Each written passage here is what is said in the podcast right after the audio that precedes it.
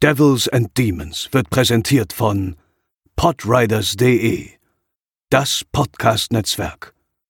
Diese Episode wird präsentiert von Deadline, das Filmmagazin, die Fachzeitschrift für Horror, Thriller und Suspense. Jetzt im Kiosk oder online unter deadline-magazin.de.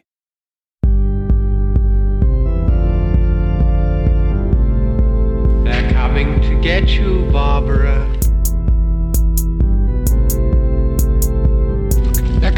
For you.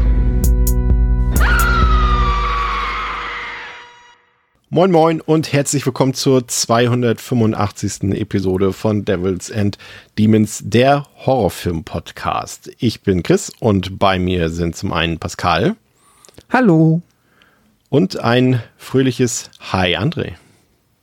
Äh, hi, hi. Es ist aber heute ganz schön heiter bis wolkig. Heiter bis schuppig.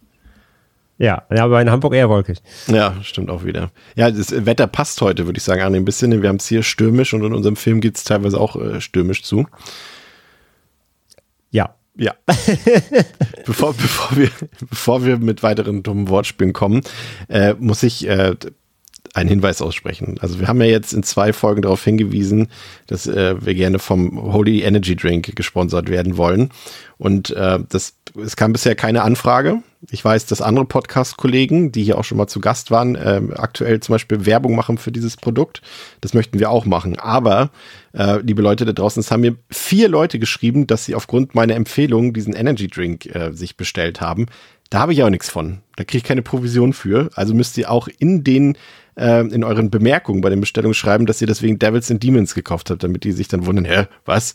Und dann äh, gucken die erstmal in ihren Informationen nach, ob sie uns gerade sponsern und dann sagen sie, nein, aber das sollten wir vielleicht und dann melden die sich bei uns. Aber das nur nebensächlich. André, es ist heute soweit endlich soweit. Ich glaube, wir haben noch nie, zumindest nicht mit dir, also seitdem du Bestandteil dieses Podcasts bist, über einen Hai-Film geredet. Und wir reden heute über Deep Blue Sea, der ja wahrscheinlich mit der Weiße Hai zu den bekanntesten Hai-Film überhaupt gehört. Ähm, und wir haben ja jetzt diese Episode extra verschoben, damit du dabei sein kannst. Und das hat ja auch einen Grund, denn ich glaube, du bist einfach ein riesengroßer Fan von Hai-Filmen oder Hai-Horrorfilmen. Und äh, wir haben uns tatsächlich noch nie darüber unterhalten, obwohl ich das ja schon seit Jahren weiß, dass du da eine Vorliebe fasst. Aber ich weiß gar nicht, wo das herkommt und ähm, warum das so ist. Und das würde mich jetzt tatsächlich mal interessieren, ähm, wie du darauf kommst. Was das, ob das seinen Ursprung irgendwie vielleicht in diesen ähm, Sharknado Trash Hai-Film hat oder tatsächlich klassisch bei Spielberg oder wo das herkommt. Das interessiert mich. Oder wurdest du mal angeknuspert von einem Hai irgendwo im Meer?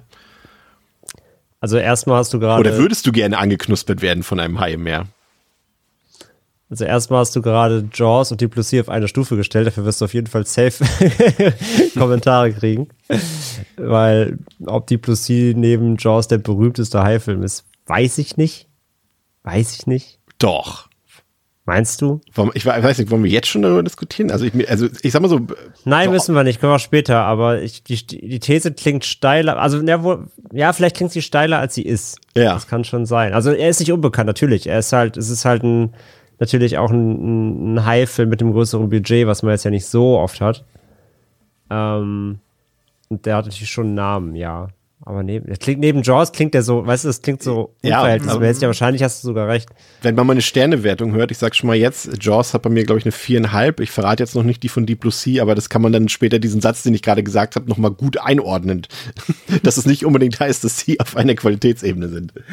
Aber Bekanntheitsebene, ich weiß nicht, Pascal, ich hol dich mal dazu. Also wenn ich jetzt sagen würde, nennt mir mal zwei oder drei Hai-Horrorfilme, ich glaube, es würden bei fast allen Leuten würden der Weiße Hai und Deep Blue Sea dabei sein. Ich würde fast wetten. Also High-Horror-Film, I don't know, sagen wir mal High-Film. Wenn du 200 Leute irgendwo an einer, hier, wo wir letzte Woche erst waren, ähm, irgendwo in einer belebten äh, Einkaufszone fragst, nenn mir mal zwei Hai-Filme, ganz schnell. Dann kommen garantiert die allermeisten mit der weiße Hai. Und so blöd das klingt, ich könnte mir vorstellen, dass bei den meisten Menschen im Kopf einfach nur, weil es so ein Meme geworden ist, Sharknado triggert, bevor sie an Deep Blue Sea so. denken weil ja. der leider einfach popkulturell unabhängig von Gewichtiger Qualität ist. Ja, in den letzten zehn Jahren auf jeden Fall.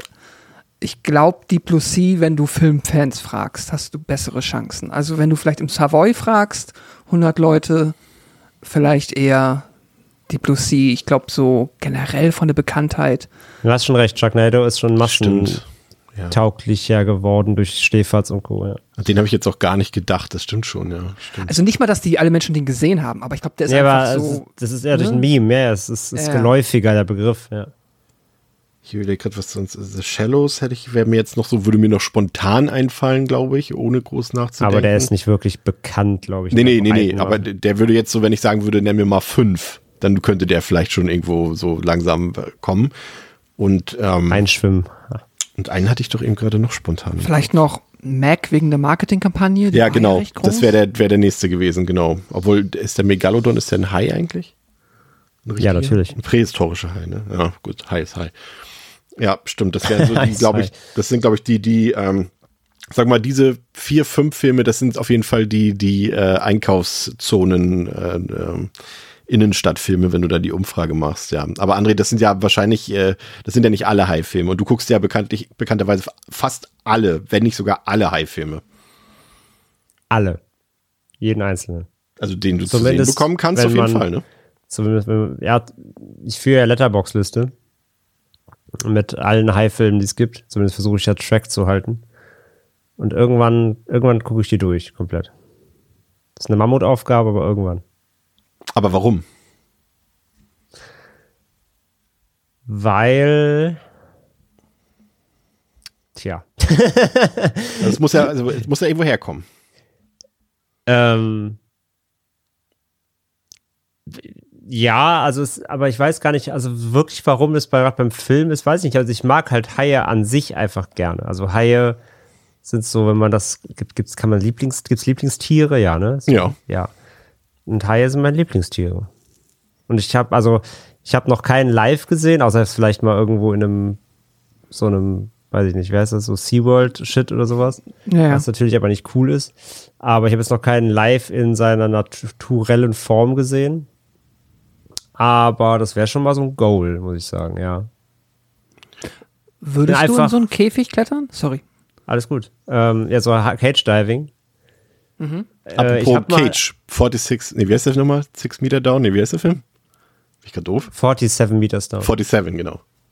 Ja, Nicolas Cage down. Ähm, ich habe schon, also ich habe mich natürlich auch äh, da schon viel belesen und Dokus gesehen und so.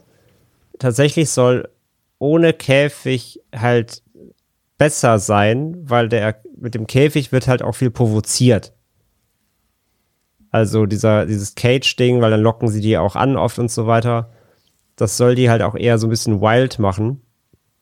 Es ist wohl ohne Cage, wenn du, wenn du High tauchen gehst, wohl besser, Anführungszeichen, oder natürlicher oder was auch immer, wie du es nennen willst.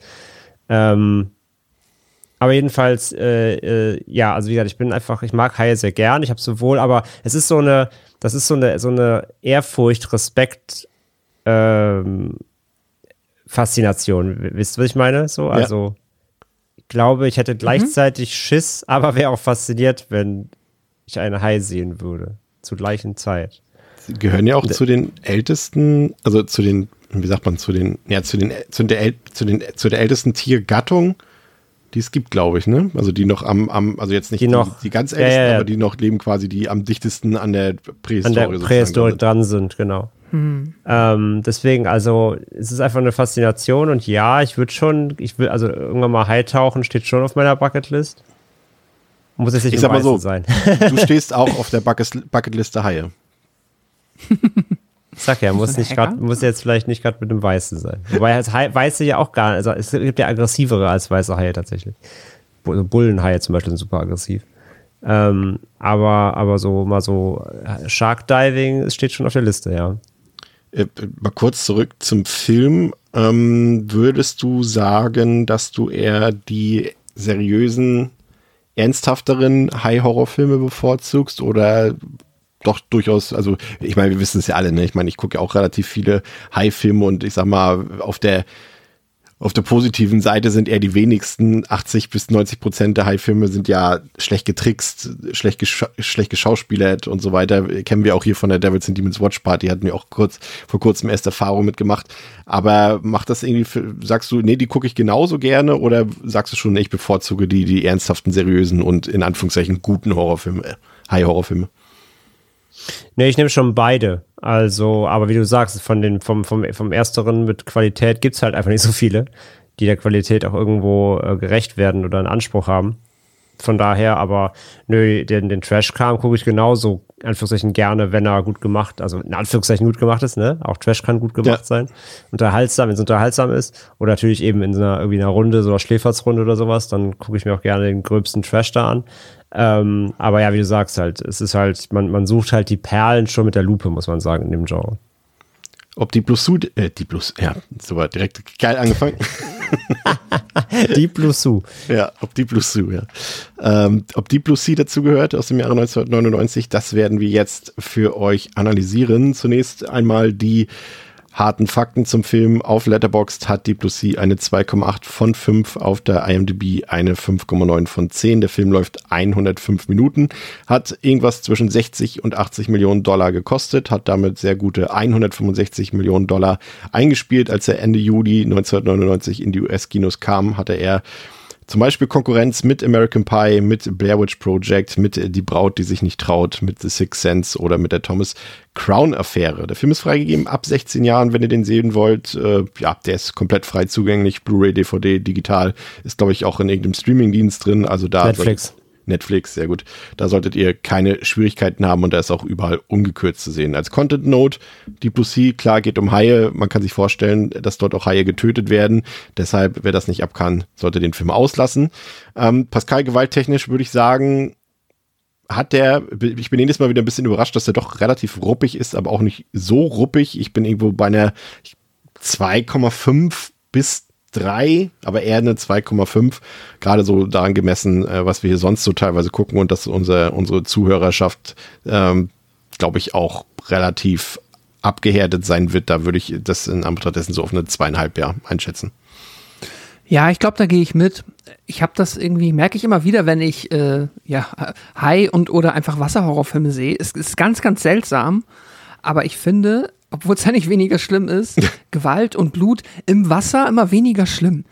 Frag mich nicht warum. Aber keine Ahnung, wenn so ein Hai irgendwie äh, einen armen Menschen unter Wasser äh, einmal zerfetzt und äh, snackt, dann ist das zwar auch super brutal, aber ich äh, hab da irgendwie, keine Ahnung, löst in mir weniger ähm, ja, so die, die äh, Gore-Empathie aus. Keine Ahnung, schwer zu sagen. Aber zweieinhalb fühlt sich für mich auch richtig an. Und, und wie wirkt es auf dich, wenn der Hai in einem Tornado jemanden zerfetzt? Ändert das was? Das ist natürlich dann äh, so das Schlimmste, was ich mir vorstellen kann, weil das will niemand auf seinem Grabstein stehen haben. Das ist auch wiederum wahr. Anni, was würdest du sagen? Ja, gehe ich mit zweieinhalb. Gibt ein, zwei bisschen ruppigere Szenen, wo man auch kurz überrascht ist, finde ich, auf, ob der Härte, aber das meiste ist dann auch viel digital und so, ja. Das ist schon das zweieinhalb, ist okay. Okay, dann äh, lass uns doch mal reinstarten. Pascal, was sagt uns denn der Blu-ray-Klappentext von der Warner Brothers Blu-ray? Worum es da geht? Mitten im Atlantik haben amerikanische Wissenschaftler das Unterwasserlabor Aquatica eingerichtet, wo sie medizinische Experimente mit genmanipulierten Haien durchführen. Doch plötzlich entwickeln die Versuchstiere beunruhigende Eigenschaften. Sie werden immer größer immer intelligenter und immer boshafter. Als ein gewaltiger Sturm über die künstliche Insel hereinbricht, gelingt es den Haien, sich zu befreien. Für die Wissenschaftler beginnt eine Jagd auf Leben und Tod. Ein actiongeladener Horror-Thriller der Extraklasse von Regisseur Rennie Harlan mit Pulp Fiction-Star Samuel L. Jackson und LL Cool J. Ja, der Film ist ja von Rennie Harlan, du hast es gerade gesagt, ähm, der ja durchaus mit äh, Blockbustern ähm, und Horrorfilmen vertraut ist. Also für diejenigen, die es nicht wissen, ich denke aber die meisten werden ihn kennen. Er hat zum Beispiel Stirb langsam 2 gedreht, er hat Nightmare on M Street 4 gedreht, er hat äh, Cliffhanger und Driven mit Sylvester Stallone gemacht, aber auch so, sag ich mal, kleine Kultfilme wie die Piratenbraut oder Ne, wer kennt es nicht an Weihnachten, tödliche Weihnachten. Und wir haben ja auch ähm, neben Nightmare on M Street 4 noch einen anderen Film von ihm hier äh, besprochen, der jetzt nicht so gut ankam, Exorcist uh, The Beginning, aber ich äh, würde schon sagen, dass Rennie Harlan eigentlich ein, ein sehr, gerade für so Blockbuster-Kino eigentlich ein Regisseur ist, der da eigentlich wie gemacht für ist. Und der hatte jetzt äh, bis Deep Blue Sea da eine Pause von, glaube ich, vier, fünf Jahren, wo er mal keinen hochbudgetierten Film gedreht hat. Hier ist er dann wieder ein bisschen damit in Kontakt gekommen mit hohen Summen. Ähm, und er wollte dann in den Ende der 90er Jahre quasi so diesen Horrorfilm der so ein bisschen untergegangen ist im wahrsten Sinne des Wortes, gerade der große Horrorfilm und er ist so mit Scream, ja, hatten wir es ja schon mehrfach hier im Podcast besprochen, wie er so ein bisschen einen Höhenflug bekommen hat. Er wollte den halt wieder in höhere Sphären holen. Er hat gesagt, er wollte wieder so einen Horrorfilm machen, der auch beim, beim, ja, bei der Masse gut ankommt, sowas wie der Exorzist, wie der Weiße Hai, wie das Omen oder The Shining, sowas in dieser Art ist, glaube ich, André, ein bisschen hochgegriffen und vielleicht auch ein bisschen übermotiviert gewesen. Aber zumindest auf dem Blatt Papier ist Rennie Harlan ja, glaube ich, jemand, dem man zumindest zutrauen kann, hier einen guten High-Blockbuster zu drehen, ne? Was heißt hochgegriffen? Also die Vergleiche. Nein, natürlich, äh, da waren vielleicht die, die Expectations ein bisschen hoch, aber äh, ich verstehe aber schon die Ansätze immerhin zu sagen, genau, wir machen halt einen High-Film, aber mit Geld. Ne? Also wir kommen vielleicht nicht ganz in die Sphären von dem Spielberg und Jaws, aber es ist eben auch jetzt kein, eben kein Sharknado oder noch trashigeres. Also es ist zumindest irgendwie ein Anspruch dahinter, einen Film zu drehen und nicht nur irgendwie Quatsch zu machen, schnell DVD-Kasse, sondern Kinofilm. So von daher den Anspruch irgendwo sieht man schon, finde ich.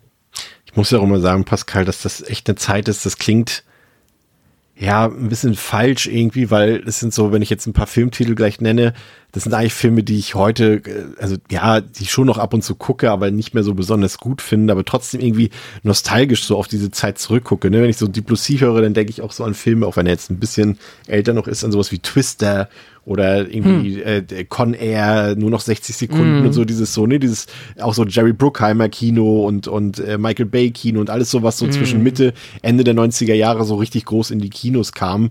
Äh, geht's dir da auch so ein bisschen so oder dachtest du auch jetzt im Vorfeld vielleicht unserer Episode, oh, wieder die 90er, ja, es ist so, so, so ein bisschen Kindheit und Jugendnostalgie schwingt dann schon mit bei eben genau diesen Film aus dieser Ära, weil es halt dann auch das ist, was man, ja, dann in einer sehr prägenden Zeit äh, im Kino und oder im Fernsehen und halt irgendwo auf Plakaten ähm, immer vor die Nase gesetzt bekommen hat. Deswegen fühlt sich das dann schon nochmal irgendwie anders an. Ist jetzt so mit einigen Ausnahmen trotzdem nicht irgendwie so hm, die Ära der Filme, wo ich mich dann immer wieder gerne mal zurück drin verirre, einfach aus oft rein pragmatischen Gründen, gar nicht irgendwie so, weil ich jetzt ähm, ja, keine Ahnung, äh, diese Zeit einfach blöd fand, sondern einfach wirklich dann teilweise auch mit den Filmen unter Umständen, ja, nicht, nicht so connecten kann wie, äh, ja, jetzt mit Filmen aus äh, vielleicht noch eher den frühen 90ern oder 80er Jahren, I don't know. Aber so ein bisschen Nostalgie schwingt da auf jeden Fall trotzdem immer mit, ja. Ist auch so ein bisschen irgendwie die Zeit, also bei mir war es zumindest so, André, wo man so, also man ist schon ein bisschen früher, ich glaube, mein erster, ich weiß gar nicht, wann war denn das? Als ich das erste Mal im Kino war, war, wie gesagt, das ich glaube schon öfter erzählt, Bambi. Diese Wiederaufführung von Disney, das war, glaube ich, schon so 92 oder 93 oder sowas, aber so dieser Zeitraum, alles was so zwischen 1997 und 1999, 2000 so passiert ist im Kino, das waren so diese ersten Kinovorstellungen, bei denen ich auch bewusst dann die Filme geguckt habe und auch schon richtig kapiert habe, was da so abgeht. Ähm, und, und das sind so die Sachen, ne? das ist halt so die, wie sagt man, die Kinoerziehung von uns, glaube ich, gewesen. Ich glaube, alterstechnisch müsste das ja bei uns identisch sein ungefähr. Ne? Auch wenn man so Filme wie, wie The Rock zum Beispiel, kam auch in der Zeit, was war noch so, alles, was Ende der 90er Jahre war. Und, und äh, wie blickst du da auf diese Zeit zurück? Na, das war vor allem so die, das war so die Zeit, wo ich zum ersten Mal dann auch so in Filmen war, die. Keine Kinderfilme waren? Keine Kinderfilme waren, ja, genau. Also sowas wie Anaconda, irgendwie 97 habe ich im Kino gesehen. Und äh, das waren sogar die Filme, wo man zum ersten Mal so ins Kino durfte und auch mal sowas, sowas ein bisschen erwachseneres sehen durfte. Das war ganz, ganz spannend und ja, kurz dann eben auch kurz bevor der Zeit der DVD-Ära dann, ne, bevor dann auch selber ja. natürlich gekauft wurde. Also da war so die, das war die Zeit, wo man auch angefangen, also wo, wo, ich zumindest angefangen habe, auch bewusster dann auch Filme wahrzunehmen. Vorher war halt immer so, was beim Bruder auf der VHS rumlag, einfach reingeschoben und geguckt, ohne zu wissen, was es ist. Aber dann war halt so, da gab es halt dann irgendwie auf ProSieben halt immer hier so Kino-News und sowas, ne? Und, und so und äh, so Kinomagazine und da hat man bewusster sich auch angeguckt, was kommt denn eigentlich? So, das war so die Zeit. Ja, das soll man auch mal, das sind die ersten Kinobesuche gewesen, wo man dann auch ohne die Eltern gegangen ist, wo man dann auch mal mit Freunden hingegangen ist, ne? Das ist äh, ja irgendwie schon, ja, ist irgendwie komisch, ne? Also, dass ich, also ganz ehrlich, ich meine, man weiß, dass ich äh, äh die 90er Jahre Blockbuster oder so, na klar, jetzt wird Jurassic Park oder sowas, ist was anderes, aber so gerade so die spätere 90er, dass das überhaupt nicht so mein Kino ist, äh, ist es eigentlich verwunderlich, dass ich heutzutage Filmfan geworden bin, wenn ich damit aufgewachsen bin. Aber na gut. Wir schauen mal, wo sich Deep Blue Sea einordnet in die ganze Chose hier. Und ähm, das tun wir, André, nachdem du uns mal einen Einstieg in die Handlung gegeben hast. Sehr gerne, sehr gerne. Also, in einer abgelegenen Unterwassereinrichtung führen die WissenschaftlerInnen Susan McAllister und Jim Whitlock Forschungen an Haien durch, um ruhende menschliche Gehirnzellen zu reaktivieren, wie sie bei Alzheimer-Patienten vorkommen. Nachdem einer der Haie aus der Anlage entkommen ist und versucht hat, ein Boot voller junger Erwachsener anzugreifen, schicken die Geldgeber den Geschäftsführer Russell Franklin los, um die Anlage zu untersuchen. Susan und Jim beweisen, dass ihre Forschung funktioniert, indem sie einen bestimmten Proteinkomplex testen, der aus dem Hirngewebe ihres größten Hais entnommen wurde, der allerdings Jims rechten Arm abbeißt, als er im Labor erwacht. Brenda Kearns, die Betreiberin des Turms, äh, ruft einen Hubschrauber, der Jim trotz heftigem Regen und starkem Wind evakuiert. Als Jim abhebt, verklemmt sich das Kabel, sodass Jim und seine Bahre in das Haifischbecken fallen. Ein riesiger Hai schnappt sich die Bahre und reißt den Hubschrauber in den Turm.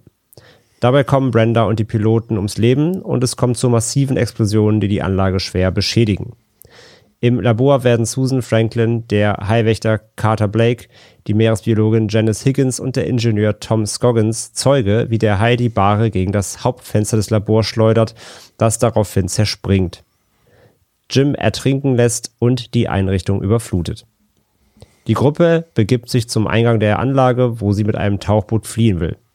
Susan gesteht den anderen, dass sie und Jim die Haie gentechnisch verändert haben, um ihre Gehirne zu vergrößern, da sie nicht groß genug waren, um ausreichende Mengen des Proteinkomplexes zu ernten. Dies verstieß gegen das Protokoll und machte die Haie intelligenter und tödlicher.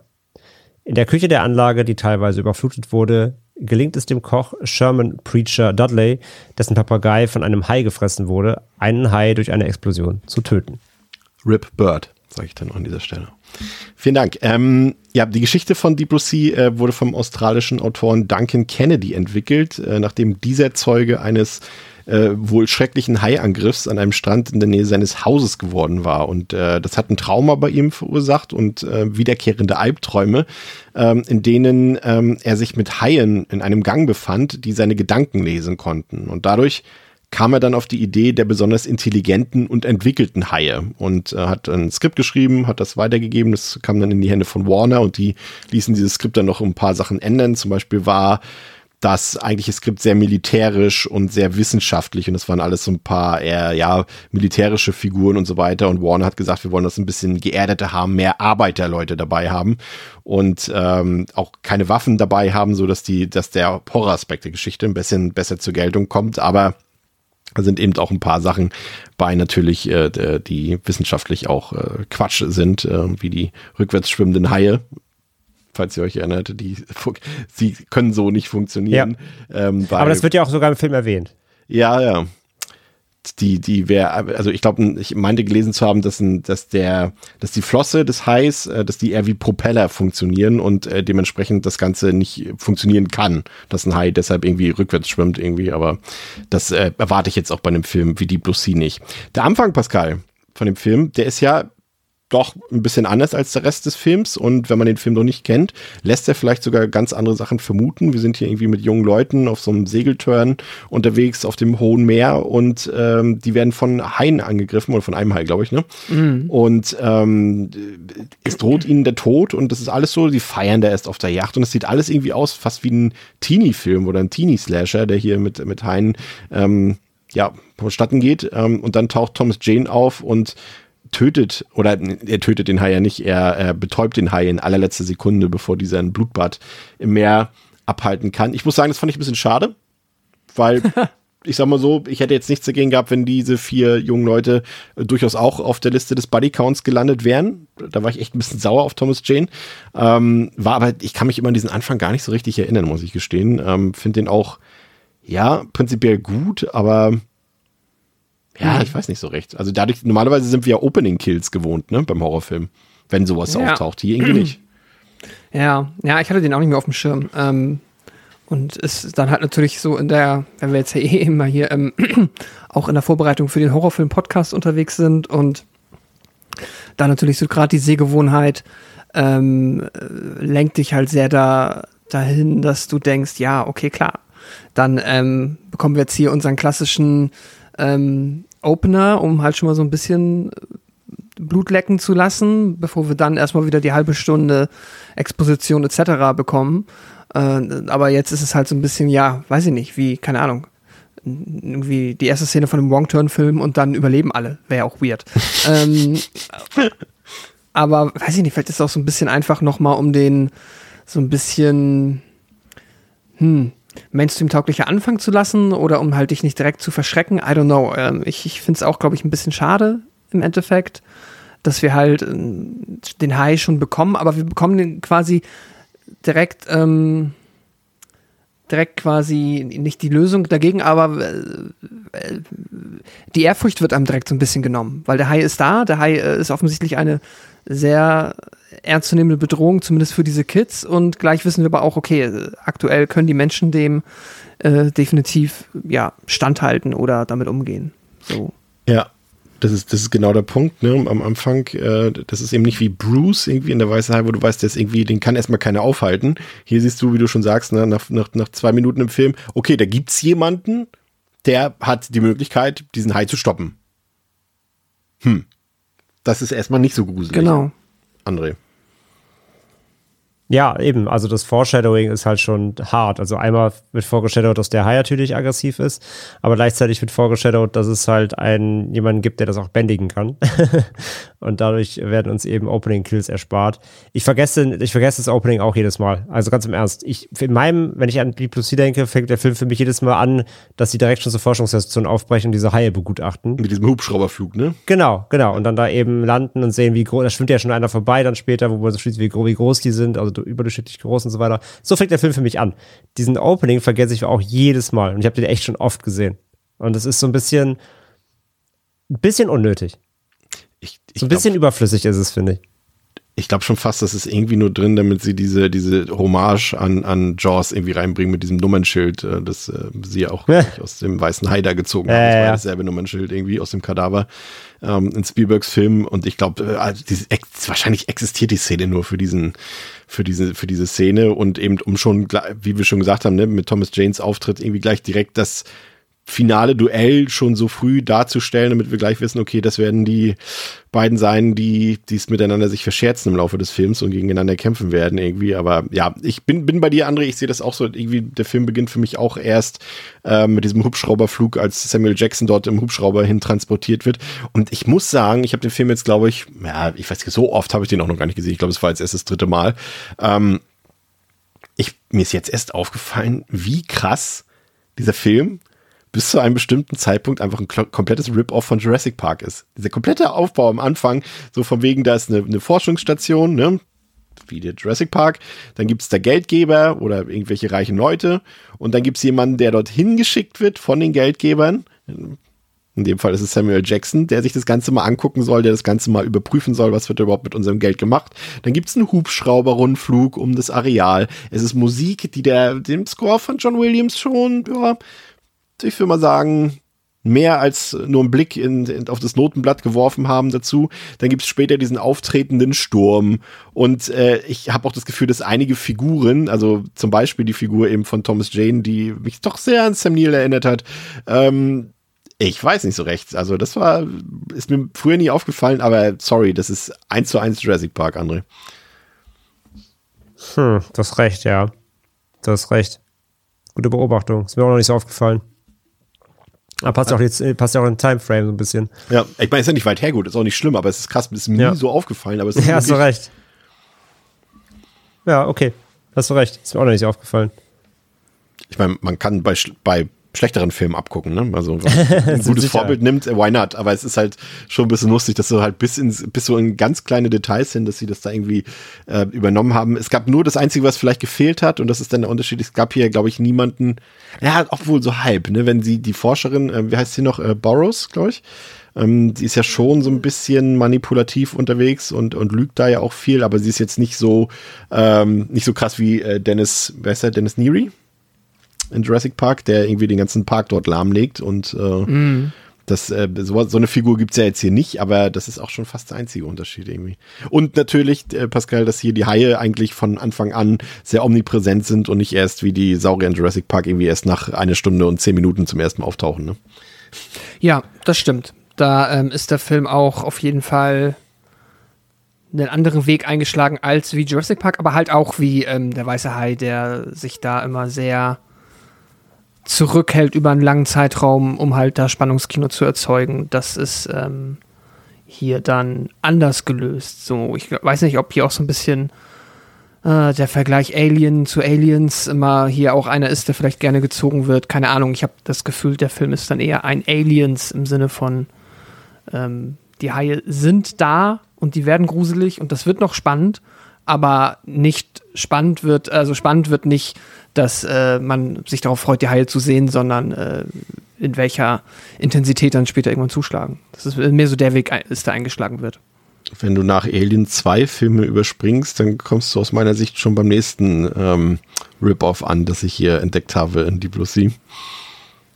Muss, Äh, muss, äh, Alien 4, musste ich doch unweigerlich dran denken, als so. später das äh, äh, Areal überflutet ist und äh, das sich irgendwie so Ja. anfühlt wie das überflutete Ding in Fair. Alien Resurrection. Ich glaube sogar diese eine Szene später in diesem Wasserbassin da, diese, wo sie da auch mit der Leiter, ne, das Ganze, das ist sogar, glaube ich, fast eins zu eins aus Alien Resurrection, aber äh, halb so wild, halb so wild, André. Eine Sache, die mir gefallen hat und die ich nach wie vor richtig, richtig gut finde, ist aber dieses generelle Setup dort, dieses, ja, so ein bisschen an Waterworld erinnernde, diese Forschungseinrichtung dort auf dem offenen Meer. Das fand ich schon richtig cool. Das sieht cool aus, ist eine coole Idee. Du weißt sofort, dass du gleichzeitig auch irgendwie so eine Art Kammerspiel hast, weil da kommt halt niemand zur Rettung. Es sei denn, du musst erstmal irgendwie einen Hubschrauber oder irgendwas aus, aus weiß ich wie viel 100 Kilometern Entfernung hinkommen. Aber so erstmal direkte Hilfe gibt's da zum Beispiel nicht. Das ist abgeriegelt und fand ich auch optisch, ich finde, das ist ein cooles Setup. Durchaus, ja, finde ich auch. Also gerade diese Ausweglosigkeit, dass du halt weißt, so die werden halt abgesetzt und ja, du weißt ja auch schon, es wird was passieren, ne, damit möglichst alle, alle Mittel abgekappt werden, damit nicht weggekommen wird, damit der Hubschrauber nicht mehr fliegen kann. Es wird auf jeden Fall was passieren. Aber ja, genau, diese, diese ähm, Situation des abgeschnittenen Areals, es ist dann ja noch unter Wasser in der Station. Ähm, das, das hat eine schöne, schöne Beklemmung, eine schöne Ausweglosi Ausweglosigkeit direkt von Beginn an, wo du halt weißt, ähm, ja, wenn da was passiert, dann bist du erstmal am Arsch und ähm, kommst nicht so schnell irgendwo hin.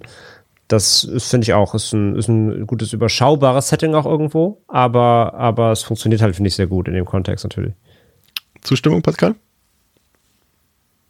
Ja, definitiv. Das Setting ist äh, gerade dafür, sind wir auch wieder so ein bisschen, äh, kann man auch wieder schnell zum äh, Alien, also zu allen Alien-Filmen eigentlich fast übergehen, ne? So dieses abgelegene, keine Hilfe von außerhalb, äh, ist halt dann, ja, perfekt für genau diese Art von Film, die man sich hier vorgenommen hat. Hab ich nicht so ganz verstanden, aber das fand ich ein bisschen schade, weil ich fand, wie gesagt, das Setting echt cool. Auch diese, so die, ja, die Ausstattung, die Kulisse, die sah echt gut aus. Ich habe nur wieder nicht verstanden, warum sie da gerade am Anfang des Films so für die ersten 30, 40 Minuten wieder so einen hässlichen Farbfilter darauf gelegt haben, um es irgendwie sonniger oder pazifischer zu gestalten, habe ich nicht so ganz verstanden, warum man das irgendwie auf dem auf hoher See machen muss. Aber gut, dann haben wir einen Cast, ähm, Pascal, der so eine Mischung ist, glaube ich. Also erstmal, ich persönlich finde es ein ziemlich guter Cast. Wir haben hier Leute wie Thomas Jane, äh, bei dem man, glaube ich, damals noch dachte, der hat mal das Potenzial zu einem Superstar. Das hat sich nicht so ganz erfüllt. Wir haben LL Cool J, der hier gefühlt in der Rolle ist, die er so ähnlich schon in Halloween Age 20 ein Jahr vorher gespielt hat. Wir haben Stellan Skarsgård, der hier äh, noch weit von seiner äh, Bekanntheit und seiner Berühmtheit, die er heute hat, äh, entfernt war und deshalb nur eine kleine Rolle spielt, dann so einen typischen, so, so ein Schauspieler, den du komplett mit den 90er Jahren assoziierst, hier Michael Rappaport, ähm, den, ja, weiß ich nicht, das ist für mich ein so richtig typischer 90er Jahre mhm. Nebendarsteller, der so in solchen Filmen halt mitspielt. Und dann hast du mit Samuel L. Jackson natürlich einen richtigen Superstar dabei, der eben auch da schon ein, auf, wahrscheinlich auf dem Peak seiner, seiner ja, Karriere war, würde ich mal sagen. Ähm, aber prinzipiell würde ich sagen, typisch 90er, aber ziemlich guter Cast eigentlich. Ja, ja, auf jeden Fall, vor allem sehr schön durchmischt. Ähm, Samuel L. Jackson, ja. Ich, ich überlege gerade auch, ja, ich nehme auch mal an, ne? Also der Pulp Fiction-Hype wahrscheinlich noch nah genug dran und dann alles, was dann nachgekommen ist, doch, mit Sicherheit. Ähm, um und bei, ja, äh, sein Peak und äh, ich finde LL Cool ich hatte auch danach fast wieder ein bisschen Lust, äh, Age 20 nochmal zu gucken, einfach nur, weil ich hier dann doch sehr viel Spaß mit ihm hatte. Er ist halt, wie du schon sagst, er spielt ähm, halt, ja, die Figur, die er spielen kann wahrscheinlich, die ihm einfach gut liegt. Und äh, das ist aber dann halt so auf den Leib geschnitten, dass es mir immer sehr viel Spaß macht, ihn da dann so als den, ähm, ja, er ist ja eigentlich schon der Comic Relief Charakter ja. des Films. So, er ist dafür da, lustig zu sein, sympathisch, charismatisch. Man hat ihn gerne, er ist ein bisschen knufflig. So ähm, alles, was eigentlich gar nicht so zu dieser, naja, weiß ich nicht, also so sich so nicht instantan mit seiner Rap-Karriere vereinbaren lässt, aber äh, das ist ja auch anderen Rappern gelungen, dann äh, da sehr äh, komödiantischen Schauspieleinschlag zu finden. Ja. Ich fand die äh, weibliche Hauptrolle, da habe ich, hab ich mich vorhin noch versprochen, also die Schauspielerin heißt Saffron Burrows, mhm. aber die Figur war ja Susan McAllister, hat Andrea vorhin auch schon gesagt. Ähm, die fand ich ein bisschen schwach, muss ich sagen.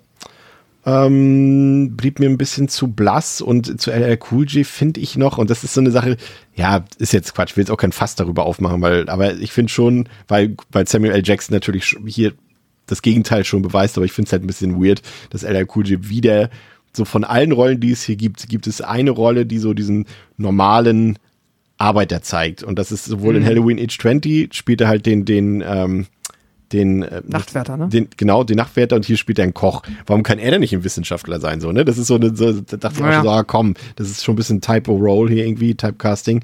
Aber er macht es halt auch gut und dann kann man das auch so lassen, finde ich. Aber ja, ansonsten, weibliche Hauptrolle hat mir nicht so gefallen, Rest schon. André, wie siehst du das?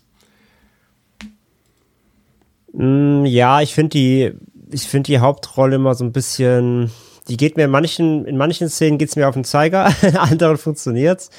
Ähm, sie ist natürlich ein bisschen eine Doppelrolle, weil sie ja, Spoiler, für später schon mal, aber beziehungsweise hatten wir eben auch schon in der Zusammenfassung, weil sie natürlich so ein bisschen doppeltes Spiel spielt, ne? Ja. Sehr an die eigenen Interessen natürlich geknüpft, ähm, um dieses Forschungsprojekt irgendwie durchzustemmen. Was man, das ist halt auch wieder so eine ambivalente Story natürlich, ähm, was man irgendwo verstehen kann, wenn es um die Sache an sich geht, ja, also sie wollen dieses dieses Mittel finden, was halt Alzheimer eventuell heilen kann, ist ja eine, ist ja eine lobenswerte Sache so. Dafür natürlich wieder sich über die Natur stellen und dann eben da Forschungen durchführen, die nicht korrekt sind und die gegen die Genfer Konvention verstoßen. äh, ist, ist nicht in Ordnung. Das heißt natürlich, sie ist ja so ein bisschen der ambivalente Charakter, die vielleicht das Richtige im Sinn hat, aber natürlich über ein bisschen im Endeffekt natürlich über Leichen geht, was sie nicht wollte, aber es passiert halt ja dann. Ähm, von daher, ähm, ja, die, die, die McAllister ist so ein bisschen, ja, wie gesagt, funktioniert, aber ist halt jetzt auch kein, ist nicht der Feelgood-Charakter.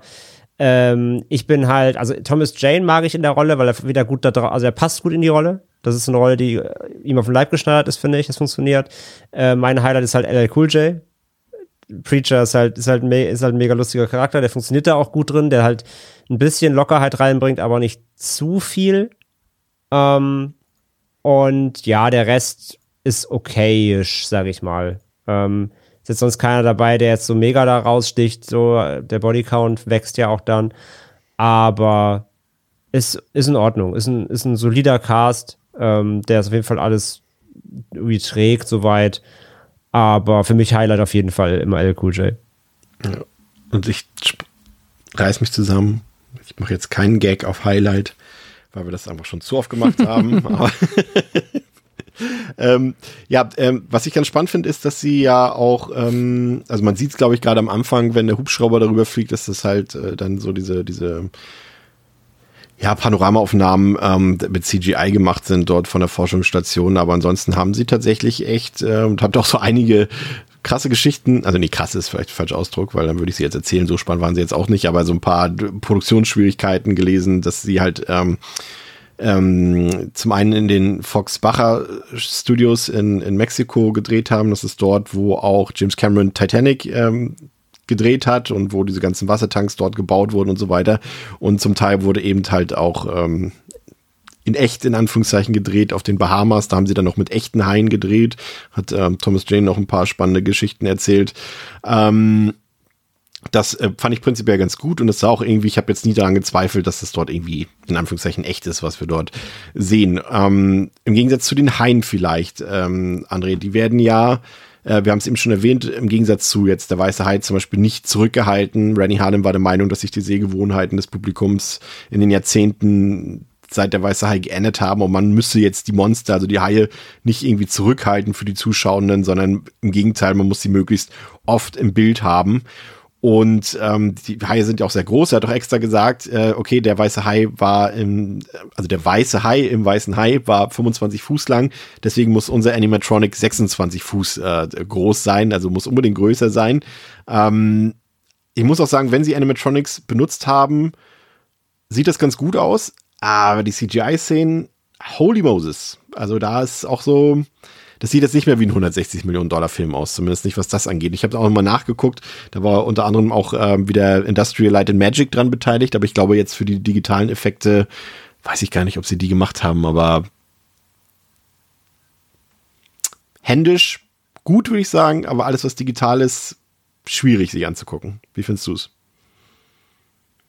Ja, gebe ich dir schon recht. Also die, die CG-Szenen sind schon ein bisschen uncanny inzwischen, was nicht nur an dem Rückwärtsschwimmen und sowas liegt und einfach un, un, ungewohnten Bewegungen, sage ich mal. Aber die sind jetzt nicht so super gut gealtert. Also es gibt Schlimmeres natürlich. Ähm, und ein paar Szenen funktionieren trotzdem, weil sie einfach auch nicht so lange stehen gelassen werden und so weiter.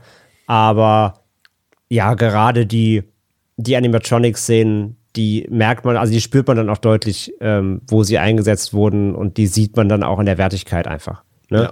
Ja. Ähm, wenn dann, wenn der Heiler wirklich so komplett irgendwie dann in der, natürlich in der Szene mit dem Arm und so, ne, wenn der da liegt und sich auch so bewegt und so, das, das sieht schon cool aus.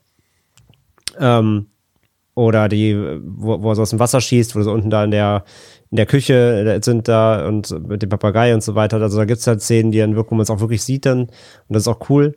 Und ich, ich mag auch das, das Gebiss von dem, von dem Main High, weil das ja. so halt noch wilder ist, als es eigentlich in der Natur ist. Es ist ja extra übertrieben noch so ver, verzahnt äh, und verzackt.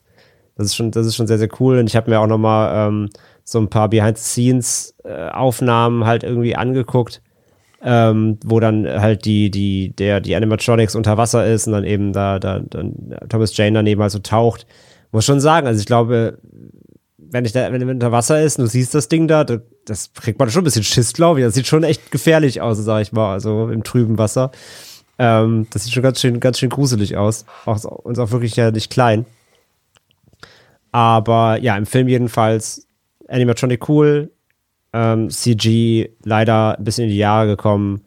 Gibt bessere Szenen, gibt aber auch echt Szenen. Zum Beispiel, wo sie, wo sie Skarsgård dann da an die Scheibe werfen das ist aus ja. Skarsgård, glaube ich, ne? Ja. ja. Ähm, das sieht leider echt scheiße aus.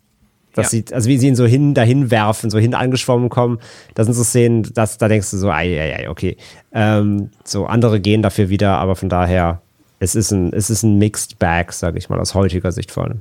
Ja, es ist denn im Nachhinein, Pascal, so ein bisschen, ähm, ja, vielleicht im Nachhinein, also retrospektiv keine so gute Idee gewesen, die Haaländer hatte, den Hai möglichst oft zu zeigen. Ne? Wenn man ihn nur in diesen Animatronic-Szenen gezeigt hätte und stattdessen die mhm. CGI-Szenen weggelassen hätte, hätte man vielleicht heute einen zeitloseren Film. Ne?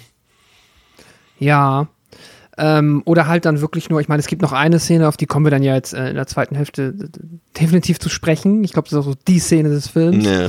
Ähm, da geht's dann halt auch wahrscheinlich äh, realistisch, nur mit CGI.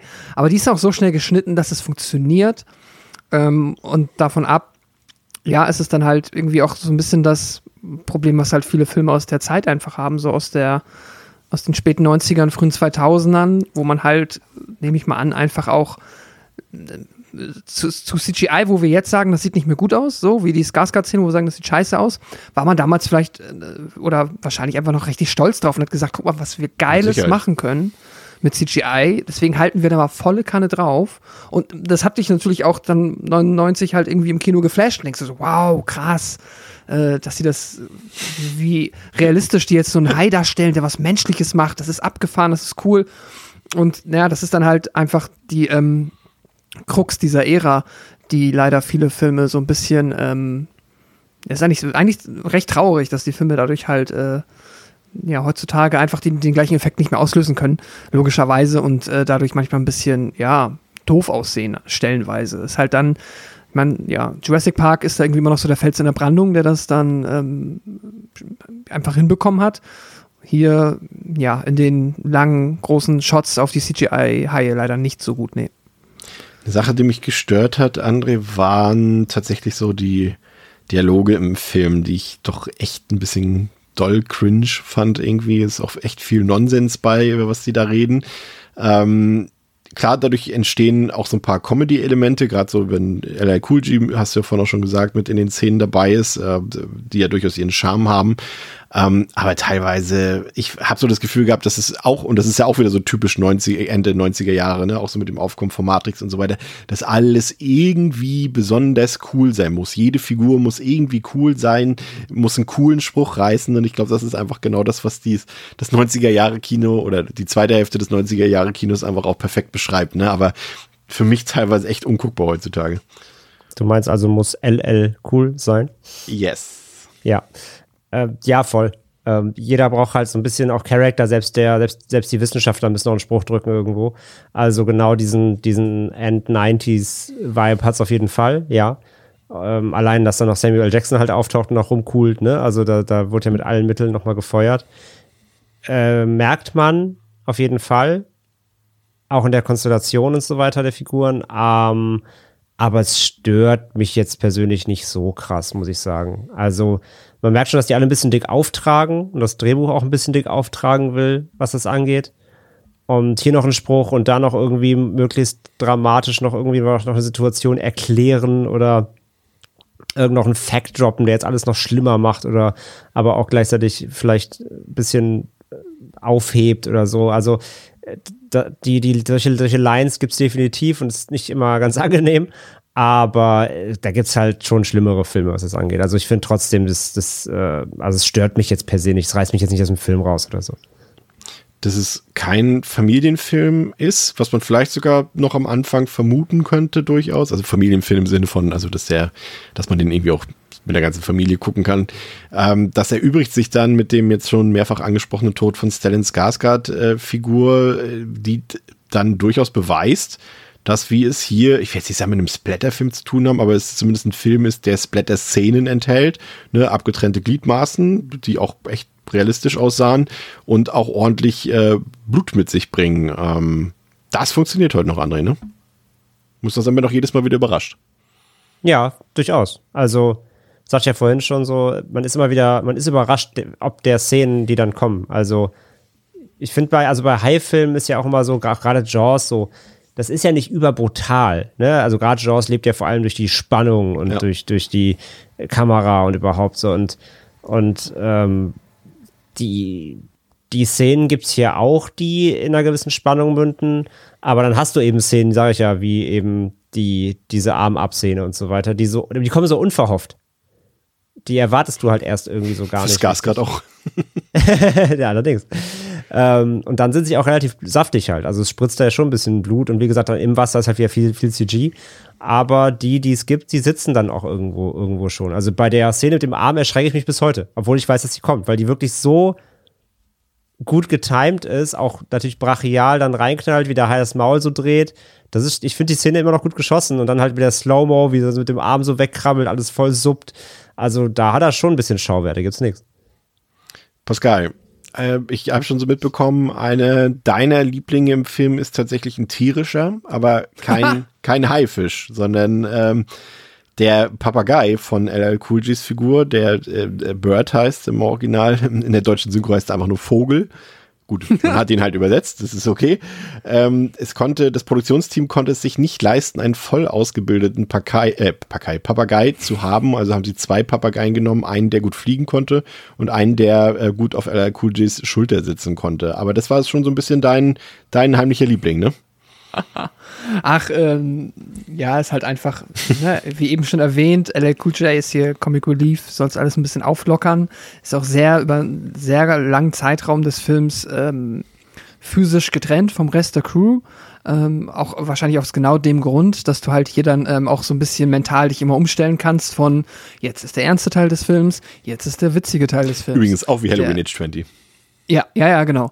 Dass du halt ne, immer so ein bisschen so durchatmen kannst. So, wir wissen jetzt, LL Cool J ist da, okay, alles wird ein bisschen, da kommen halt die lustigen Sprüche. Er ist da immer sehr, ähm, ist so ein Gag, dass er sehr gottesfürchtig ist. Deswegen halt auch Preacher offensichtlich. Also ein Koch mit religiösem Background, der halt seinen besten Kumpel in der Küche hat. Das ist halt der Vogel. Papagei bietet sich fantastisch an, weil dem kannst du natürlich sogar noch Worte in den Mund legen. Deswegen ein sehr unflätiger Papagei. Haha. Äh, wir haben alle sehr oft gelacht. Ähm, ist halt einfach, es ist halt so corny. Ich finde das halt so, das ist auch so End-90er, dass man das halt so eiskalt durchzieht und das finde ich dann einfach charmant. Also ist jetzt wirklich nicht das Highlight meines, also für mich das Highlight des Films. Ich kann ja schon auch auf der ernsten, seriöseren Ebene äh, dann zumindest ähm, schätzen bezüglich jetzt gewisser Aspekte. Ähm, aber trotzdem äh, finde ich das dann irgendwie witzig und ulkig und äh, ja, ich finde Papageien eh cool. Das sind eigentlich so meine Lieblingstiere und äh, das äh, Bird, dann das auch ein guter Gag, dass halt immer Bird genannt wird so ähm, und dass der dann halt stirbt, bevor LL ihn wieder einfangen kann, äh, ist dann halt äh, ein bisschen äh, ja sad, aber auch dann ganz gut, weil es ist halt irgendwie, äh, die, die Stakes sind jetzt nicht todeshoch, Vögel sterben äh, ist halt äh, schade, aber natürlich denkst du dann so, oh, fuck Hai, ey, weil das ist auch eine gute Szene tatsächlich, wenn der Hai dann hochspringt und ihn da, da aus der Luft fischt, äh, denkst du schon so, als okay, fuck off, ey, jetzt habe ich, jetzt hast du Jetzt habe ich meine Motivation, dich zu bekämpfen, du Dreckschwein. Genau. Jetzt hast du zu viel getan. So, die, die anderen kannst du alle aufessen, aber nicht Bird. Jetzt, äh, jetzt geht's dir an den Kragen. Das ist halt der klassische Filmhund, ne? Nur halt ein Vogel diesmal. Ja, genau. André, wie geht's weiter? Weiter im Hightext. Als die Gruppe den Eingang erreicht, stellt sie fest, dass das Tauchboot beschädigt wurde. Während er einen Monolog hält, in dem er die Notwendigkeit des Zusammenhalts der Gruppe betont, wird Franklin von einem Hai in den Pool des Tauchboots gezogen und verschlungen. Die verbleibende Besatzung beschließt, den Aufzugsschacht hinaufzuklettern, auch auf die Gefahr hin, das Becken zu destabilisieren. Während des Aufstiegs brechen explosive Erschütterungen die Leiter und Janice verliert ihren Halt und fällt ins Wasser. Trotz Carters Versuch, sie zu retten, zieht ein Hai Janice unter Wasser und frisst sie. Der Rest der Gruppe zieht weiter und trifft dabei auf Preacher. Carter und Scoggins gehen in das überflutete Labor, um eine Schalltafel zu aktivieren, die eine Treppe zur Oberfläche freigibt, während Susan in ihr Zimmer geht, um ihr Forschungsmaterial zu holen. Carter und Scoggins erreichen die Schalltafel, aber der größte Hai stürmt hinein, zerreißt Scoggins und zerstört die Schalltafel. In Ich ihrem stell's Zimmer mir kurze Unterbrechung. Ich stell's mir gerade bildlich vor, wenn ich den Film nicht kennen würde, wie der Hai hineinstürmt, aber auf seinen Flossen statt so auf Beinen. So, also er spielt nicht, sondern der läuft so rein, wie hier in, in, in Suicide äh, Squad. Ja, er ist, er ist richtig wütend und nimmt die mit den Händen hoch und zerreißt ihn. Ja, genau. Und dann boxt er die Schalltafel kaputt. In ihrem Zimmer stößt Susan auf einen weiteren Hai, den sie mit einem Stromkabel unter Strom setzt und damit ihre Forschungsergebnisse vernichtet. Nachdem sie sich neu formiert haben, begeben sich Carter, Susan und Preacher in eine Dekompressionskammer und schwimmen an die Oberfläche. Preacher wird vom letzten Hai gepackt und erleidet Verletzungen an seinem Bein, aber er wird befreit, als er dem Hai mit einem Kruzifix ins Auge sticht. Carter erkennt, dass die Haie sie benutzt haben, um die Anlage zu fluten, damit sie sich durch die Zäune an der Oberfläche schlagen können. Um den Hai daran zu hindern, ins offene Meer zu entkommen, schneidet sich Susan absichtlich in die Hand und taucht ins Wasser. Obwohl es ihr gelingt, den Hai mit ihrem Blut abzulenken, schafft sie es nicht, aus dem Wasser zu kommen und wird verschlungen. Obwohl Carter sie zu retten versucht. Während Carter die Rückenflosse des Hais festhält, schießt Preacher mit einer Harpune auf den Hai, durchbohrt aber auch Carters Oberschenkel. Als der Hai den Zaun durchbricht, befiehlt Carter Preacher, das Schleppseil an eine Batterie anzuschließen, wodurch ein elektrischer Strom an eine Sprengladung in der Harpune geleitet wird, die den Hai tötet. Carter schafft es gerade noch rechtzeitig, sich zu befreien. Er und Preacher sehen ein Boot, das sich der sinkenden Anlage nähert. Vielen Dank. Das liest, das Ende liest sich nicht nur wie MacGyver, das ist total MacGyver, ne? Als Ja, der Hai den Zaun durchbricht, Carter Preacher, das Schleppseil an eine Batterie anzuschließen, wodurch ein elektrischer Strom an eine Sprengladung in der Harpune geleitet wird, die den Hai tötet. Ja. Vorher wird, noch mit, später mehr. vor, vorher wird noch mit einem Bleistift eine äh, Verbindung zu einem Radiergummi hergestellt, die eine Büroklammer. Ja. ja, ungefähr so klingt's, ja. Pascal, was hier auf jeden Fall spannend ist, und äh, das ist was, was Rennie Harlan auch gesagt hat, dass äh, der erste Alien-Film ihn da äh, oder die, die Leute, die Crew beim Casting-Prozess auch beeinflusst hat, ist ähm, so zu casten, dass du nicht als Zuschauender weißt, wer hier stirbt, wer hier überlebt oder wer wann stirbt. Und äh, das haben sie dann eben geschafft, indem sie, klar, wenn wir heute jetzt irgendwie Thomas Jane war damals unbekannt, heute kennt man ihn, Skarsgård, damals unbekannt, heute kennt man ihn und so weiter und so fort.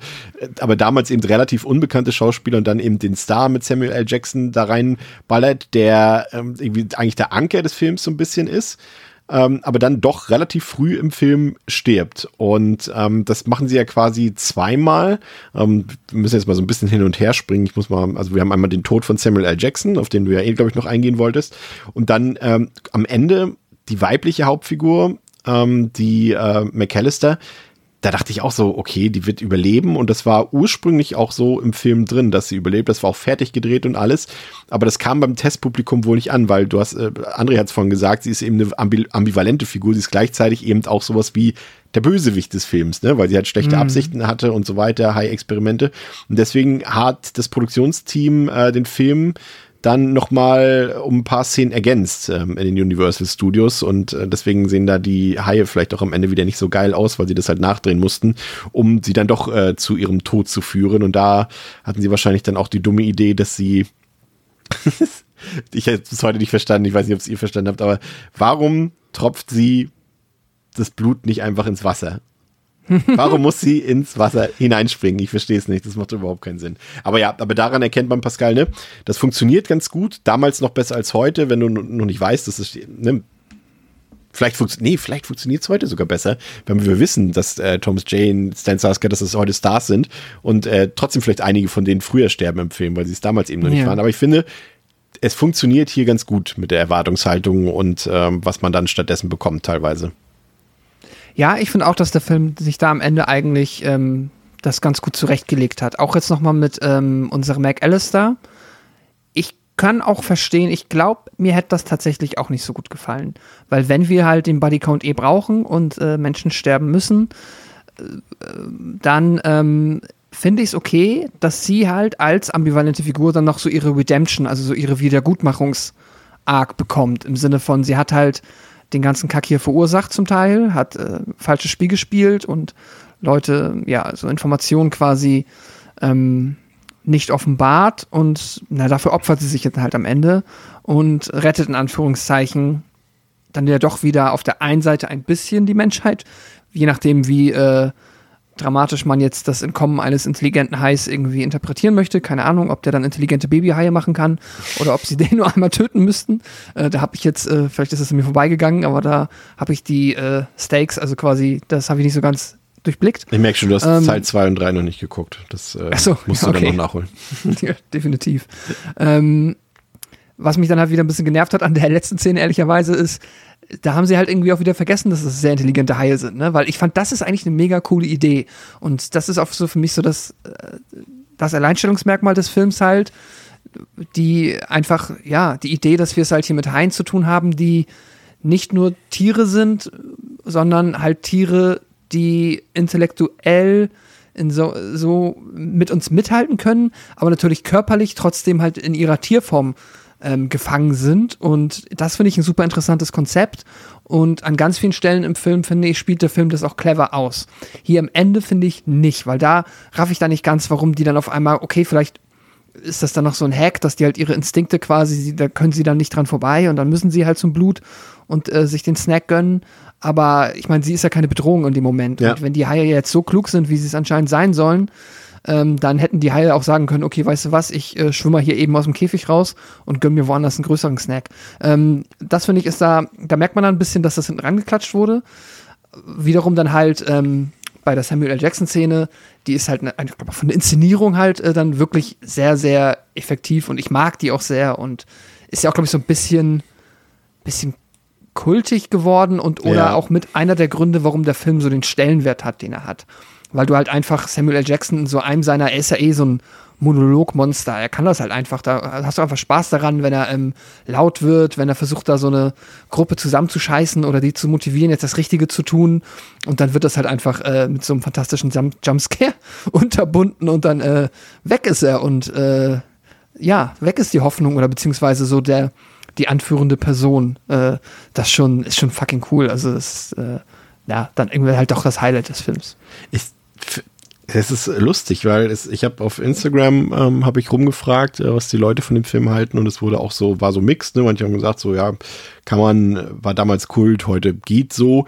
Ähm, aber sehr viele haben eben auch das äh, geschrieben, was du gesagt hast, dass auf jeden Fall diese Szene, diese Todesszene von Samuel. Jackson äh, einfach ja Meme, Kult, wie auch immer ist. Also das ist auch wirklich die, man, ich hasse es Highlight zu sagen in dem Film, aber das ist halt die Highlight-Szene des Films ist tatsächlich, finde ich halt ein bisschen irritierend, weil immer wenn ich, wenn ich die jetzt auch wieder gesehen habe, denke ich so, mein Gott, sieht die Kacke aus, die Szene. Aber gut. Der Aufbau ist cool. Der läuft ja auch irgendwie darauf hinaus. Ne? Das ist ja immer so, wenn jemand irgendwie schon, schon vor einem Abgrund steht oder vor irgend, irgendeiner Sache, wo was rauskommen könnte. Das ist natürlich schon auch sehr, sehr provokant in, innerhalb der Szene. Ähm, aber ich muss sagen, ich konnte sie nicht genießen. Ich konnte auch nicht drüber lachen, weil ich sie einfach unfassbar hässlich finde, ähm, aufgrund der CGI-Effekte. Aber ich verstehe es trotzdem irgendwie, wenn man, wenn man die cool findet. Ich gehe auch davon aus, dass sie bei André gut angekommen ist. Ähm, Fragezeichen. Ja. Ausrufezeichen. Ausrufezeichen, ja. nee, definitiv, auf jeden Fall. Also auch nochmal eben zu der Szene, ähm, ähm, wie gesagt, hier mit, mit ins Wasser springen und so, das habe ich mir auch mal gefragt. Also der Film hat eh so, so ein, zwei Momente, vielleicht auch ein paar mehr, wo man sich schon kurz hinterfragt, so irgendwo so, hm, macht das jetzt irgendwie Sinn? Aber für den, der, der Film arbeitet gerne mit dem Effekt, sage ich mal. Der Effekt ist stärker als die Sinnhaftigkeit. Ähm, aber das, da kann, da kann ich meistens immer ganz gut drüber hinweg sehen. Am Ende wird es ein bisschen dämlich. Aber ansonsten, ähm, nee, bin ich da schon auch bei der Szene auf jeden Fall positiv am Start. Ja. was André ein bisschen auffällt, was ich normalerweise auch kritisieren würde, aber was ich hier einfach auch gut gemacht fand, ist die Tatsache, erstmal, ne, wir hatten den Unfall mit dem Hubschrauber und so weiter und dadurch äh, verlagert sich das Ganze ja mehr nach innen dann in diese äh, Forschungseinrichtung dort. Alles ist geflutet. Und ich muss sagen, auch wenn es wie gesagt sehr an Alien Resurrection erinnert, die Kulissen, die Ausstattung, das fand ich alles cool, das sah richtig gut aus und es war wirklich das, ich glaube, irgendein Charakter, ich weiß gar nicht, ob es sogar Samuel Jackson sagt oder so, oder zu ihm gesagt wird, am Anfang sagen sie irgendwie, das sieht aus wie ein geflutetes Alcatraz und das ist es dann nachher wirklich irgendwie gefühlt und ich finde, das funktioniert hervorragend, weil Rennie Harlan dann ja auch so seine Stärken ausspielt. ne? Du hast wirklich sehr viele Actionsequenzen in der zweiten Filmhälfte, sehr viele Explosionen, sehr viele aus meiner Sicht unnötige Zeitlupeneffekte und so weiter, aber das ist halt ein richtiger Actionfilm und eigentlich kein Horrorfilm mehr. Aber das macht Spaß, muss selbst ich sagen.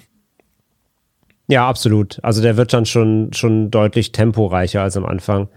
Und die, also die, die in Anführungszeichen die Horrorszenen sind dann höchstens die unten dann noch da in, in der Küche oder halt, wo die Carter ihre Unterlagen holen will mit dem Stromkabel, so, ne? da gibt's so zumindest mal ein paar Szenen, wo es so ein bisschen kurz ein bisschen ruhiger wird, versuchst ein bisschen Atmosphäre aufzubauen, so die Überraschung zu nutzen, so wo der Hai jetzt quasi als nächstes auftaucht.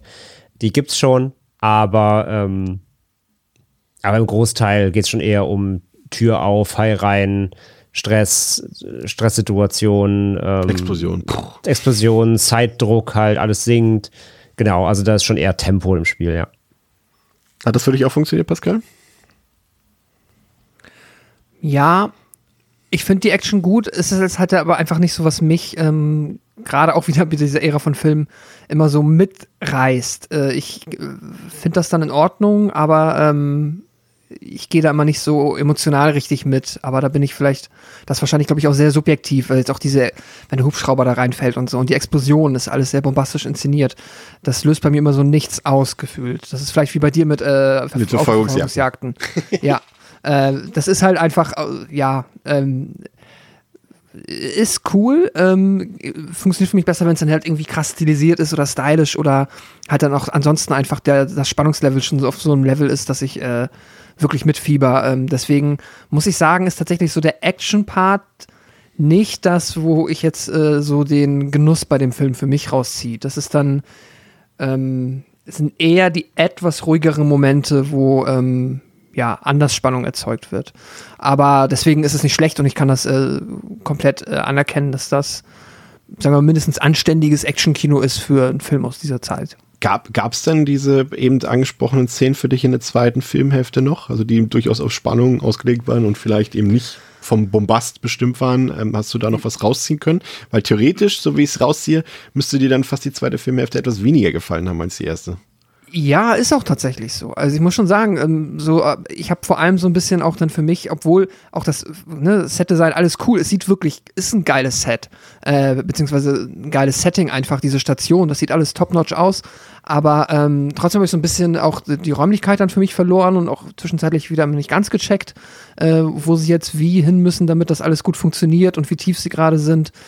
Und ich bin dann tatsächlich äh, mit der ersten Filmhälfte, ähm, die hat mich besser unterhalten als die zweite. Ich fand sie dann auch nicht wirklich schlecht, aber das ist dann halt so ein bisschen, das zieht bei mir halt mehr so durch. Ähm, ja, also ist schon so, dass ich da eher alles, was nach dem Tod von Samuel L. Jackson passiert, wenn dann auch LL Cool J zur Gruppe dazugestoßen ist, lässt mich ein bisschen kälter.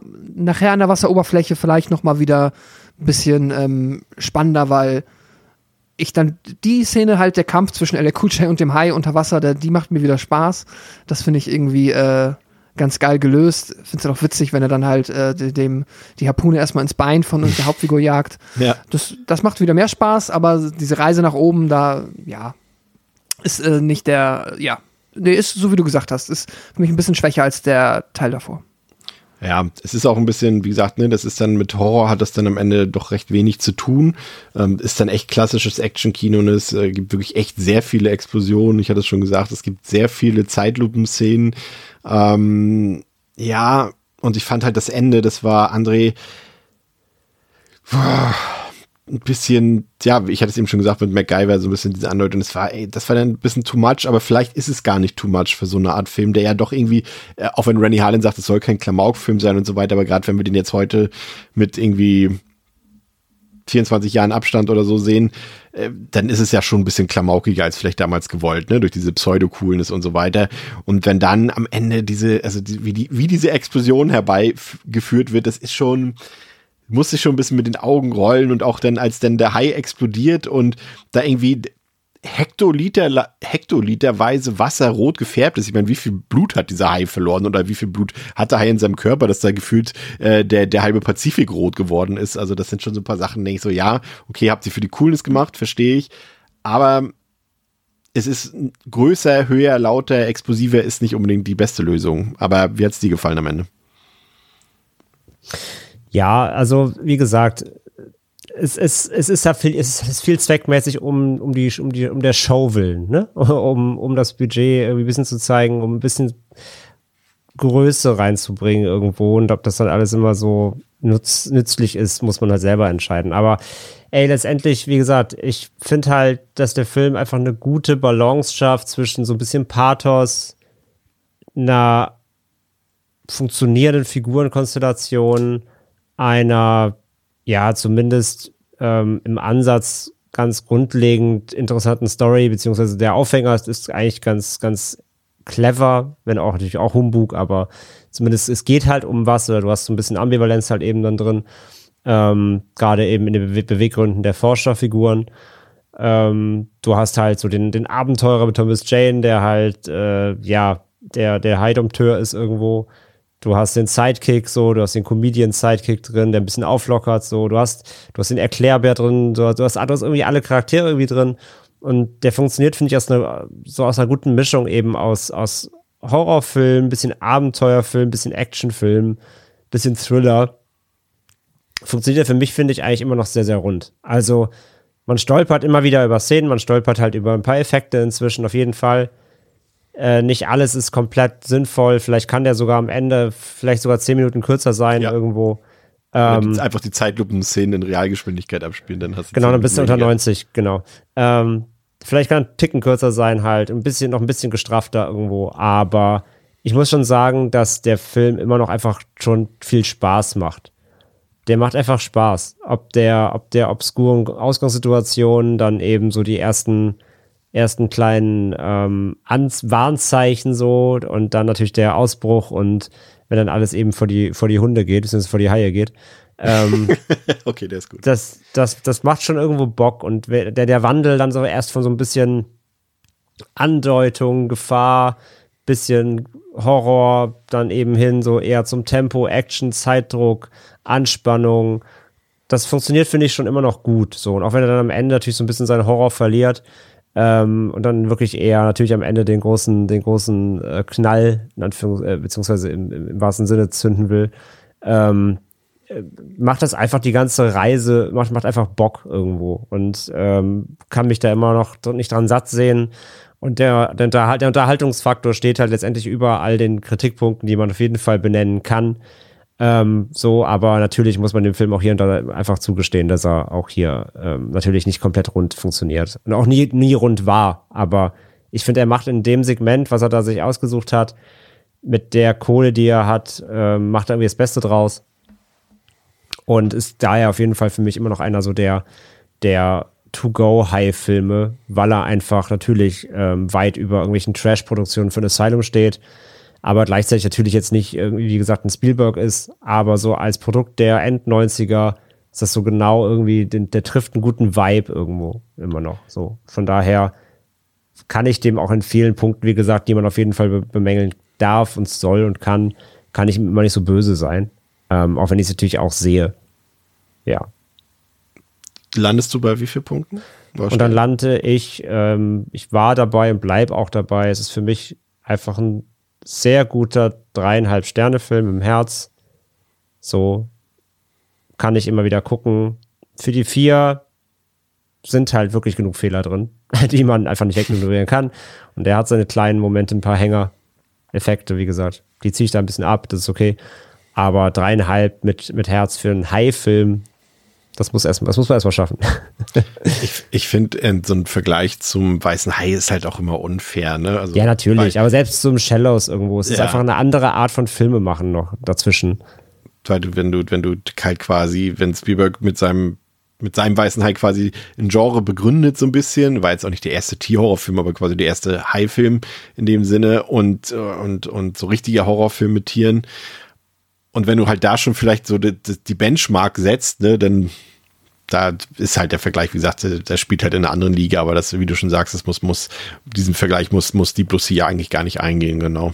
Ähm, ich finde auch, dass es, ähm, ja, wie ich es vorhin schon gesagt habe, klassisches 90er Jahre Blockbuster-Kino und irgendwie auch typisches Rennie Harlan Krawall-Action-Kino, das liebt man entweder oder hasst man. Ich glaube, das ist auch so ein bisschen das, was Pascal vorhin schon eben äh, gesagt hat. Ne? Das ist so, da musste halt alles explodieren in den 90er Jahren. Man musste zeigen, man musste die Muskeln spielen lassen, zeigen, was man aus so einem Budget rausholen kann und äh, was man da alles Cooles machen kann. Und ähm, das verstehe ich. Also damals, ne, ist mir auch irgendwie, dachte ich so, Film gesehen wie Wild Wild West oder die Maske des Zorro und sowas. Der und, und, und dauernd hm. explodiert irgendwie was und denkst so, ja geil, so als, als 13-Jähriger. Und, und wenn ich das heute so sehe, denke ich so, ja, okay, coole Explosion, aber ich brauche jetzt nicht noch sieben weitere in den nächsten sieben Minuten so. Ähm, äh, ja, und dadurch ist es halt so, dass das in Harlens High-Horrorfilm dann am Ende eben doch mehr klassische Action drin ist, als irgendwie spannender äh, Creature-Grusel irgendwie. Der ist halt nicht vorhanden, so nach der Hälfte des Films. Ähm, dann haben wir es gesagt, das Setup ist so ein bisschen zusammengeklaut aus Jurassic Park, hier ein bisschen Alien Resurrection, aber er macht dabei immerhin keine Zugeständnisse an das Familienkino, das fand ich gut. Es äh, sterben Leute, sie sterben blutig, es werden Gliedmaßen abgetrennt, es gibt also auch Splatter-Szenen und ähm, es gibt tolle Animatronics in dem Film, die so ein bisschen halt eben wieder eingecashed werden durch ein paar echt richtig hässliche CGI-Digital-Viecher dort und Szenen, aber es ist okay. Viel störenswerter fand ich eben diese Pseudo-Coolness und diese, diese, ja, damit einhergehend dummen Nonsens-Dialoge. Also, ich sag mal so, wer die 90er Jahre hasst, der hasst auch Deep Blue Sea, aber wer bei dem Gedanken an die 90er Jahre, an diese Zeit irgendwie nostalgisch wird, der wird, glaube ich, mit dem Film einfach immer noch eine richtig gute Zeit haben. Ich hatte sie eher nicht, aber verstehe es trotzdem und sehe auch die positiven Aspekte in dem Film. Ähm, das ist ja mal, nee, ein Film, den man remaken muss, ist auch Quatsch. Braucht man nicht remaken. Ich bin bei zweieinhalb von fünf. Allerdings, Pascal, hat sich mir doch die Frage gestellt, was denn der Abspannsong von LL Cool J, My Head is Like a Shark's Fin, bedeuten soll. das habe ich auch nicht gecheckt, aber ich habe mich sehr gefreut. Hatte ich mich auch nicht mehr erinnert, dass äh, er da nochmal so, ich weiß gar nicht, ob der, ist das ein Track, den er für den Film gemacht hat? Ja, Sicherheit, ja, oder? ja. Ja, ist doch cool. Viel, also dann mehr End-90er geht er ja. Ja. gar nicht mehr. das ist ja wunderbar. Ähm, aber die, die tiefere Bedeutung kann ich dir dann tatsächlich auch nicht erklären. Vielleicht wissen unsere ZuhörerInnen mehr. Ähm, ich war tatsächlich ein bisschen überrascht, wie viel Spaß ich dann doch noch mit dem Film hatte. Denn, wie jetzt vielleicht auch schon ein, zwei Mal erwähnt, ist das halt so diese Art von Film. Ich kann halt auch mit äh, den, äh, so, nehmen wir mal die, die Comedy-Aspekte von einem ähm, Bad Boys irgendwie raus, dann kann ich halt auch mit Michael Bay-Filmen eigentlich in der Regel gar nichts anfangen und so diese wirklich ähm, auf Explosion getrimmtes, dieses auf Explosionen und Action getrimmtes, Action getrimmtes Action-Kino, haha, ähm, ist in der Regel nicht ganz so meins. Und ich hatte schon ein bisschen die Sorge, dass der Film einfach komplett an mir vorbeiziehen wird, ohne irgendetwas in mir auszulösen oder mich irgendwie mitzunehmen, dass ich da irgendwie gar nicht richtig reinkomme. Das hat dann doch noch wieder besser funktioniert, als ich befürchtet hatte. Und es war dann nicht nur, es sind nicht nur die ein, zwei Szenen, die man halt auch kennt, für die ich dann den Film ähm, am Ende mag und die ich genießen konnte. Das hat doch besser geklappt. Aber es ist halt so, Film, Kind seiner Zeit, ähm, auf vielen Ebenen dann halt, äh, ja, leider nicht gut gealtert. So, ich gebe dir auch recht, also die Szene ist schon eigentlich trashig, weil es sieht nicht gut aus, wenn er dann ähm, da weggesnackt wird. Es ist einfach nur ähm, vom Effekt ist es gut, aber gerade dann zum Beispiel danach die Szene, wenn äh, der Hai und darunter noch CGI Samuel L. Jackson ähm, hin und her schleudert, ja, das sieht dann halt aus wie irgendwie eine PS2-Zwischensequenz. Und das ist natürlich traurig. Was heißt traurig, aber funktioniert einfach nicht mehr so gut. Und ja, trotzdem bin ich am Ende noch bei drei von fünf Sternen und mehr als ich jetzt vor diesem Rewatch tatsächlich erwartet hätte. Ich dachte, der äh, wird mich wesentlich weniger abholen. Ähm, und ja, wäre jetzt auf, auf keinen Fall ein Film, den ich nicht nochmal gucken würde, ähm, weil ich jetzt wahrscheinlich auch nochmal eine bessere Erwartungshaltung hätte dabei und dann auch wüsste, worauf ich mich einlasse, dann funktioniert das schon. Und ja, ich würde auch sagen, kein Film, den man remaken müsste, aber gerne mal wieder so, gerade nachdem ich jetzt irgendwie, ich bin nicht top up to date mit allen aktuellen High-Produktionen, aber Mac hat mich zum Beispiel sehr enttäuscht.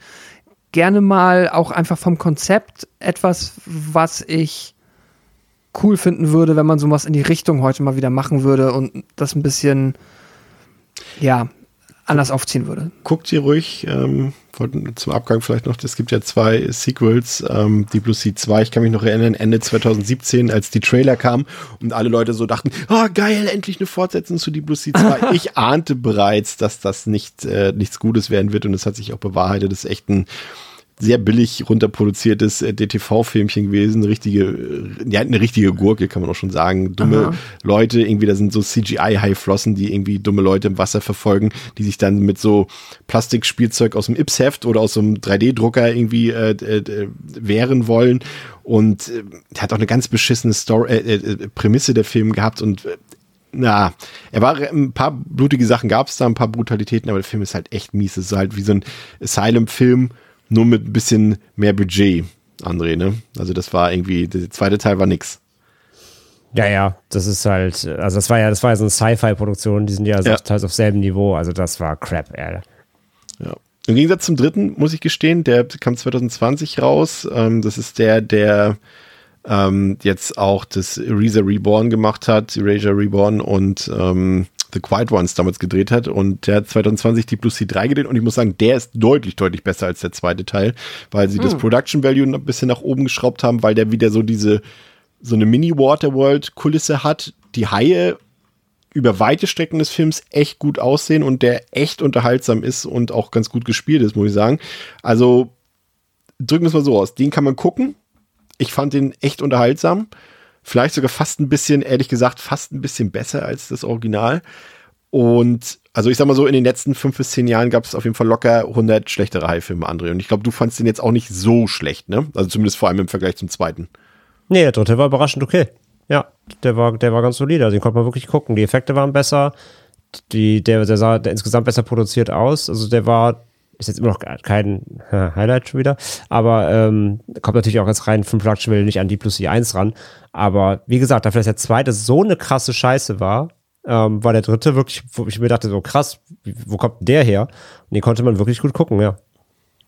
Ja, wunderbar. Also den könnt ihr euch auf jeden Fall nochmal angucken. Werdet ihr garantiert nicht enttäuscht werden. Pascal, du auch, den dritten, ruhig mal reingucken. Ähm, Okay. Ansonsten, ähm, ja, bedanken wir uns für eure Aufmerksamkeit, ähm, für eure Unterstützung. Ähm, kleiner Hinweis noch, ich hatte es eingangs vergessen, ähm, jetzt meist nochmal am Ende. Schaut auf unsere Steady-Seite vorbei, wenn ihr uns unterstützen wollt, wenn ihr Bonus-Content haben wollt, ähm, wenn ihr Watch-Partys mit uns veranstalten wollt, schaut einfach in die Shownotes, da ist der Link. Da könnt ihr euch anmelden, da könnt ihr auch erstmal reinschnuppern, die Probemonat und so weiter haben in den letzten Wochen einige Leute abgeschlossen und waren, glaube ich, auch zufrieden und haben dann ein richtiges Abo abgeschlossen. Also guckt unbedingt mal rein. Und alle anderen und auch diejenigen hören uns in der nächsten Woche wieder. Dann sprechen wir über ein weiteres Relikt der 90er Jahre, über den Film Phantoms mit äh, Ben Affleck. Und ähm, da freue ich mich schon richtig auf die Redaktion hier meiner äh, Co-Moderatorinnen. Das wird, ähm, wird gut. Bis dahin, habt eine schöne Zeit, guckt Horrorfilme, genießt den Sommer. Bis zum nächsten Mal bei Devils and Demons. Heute mit Pascal, mit André und mit mir. Ciao, ciao. Tschüss. Tschüss.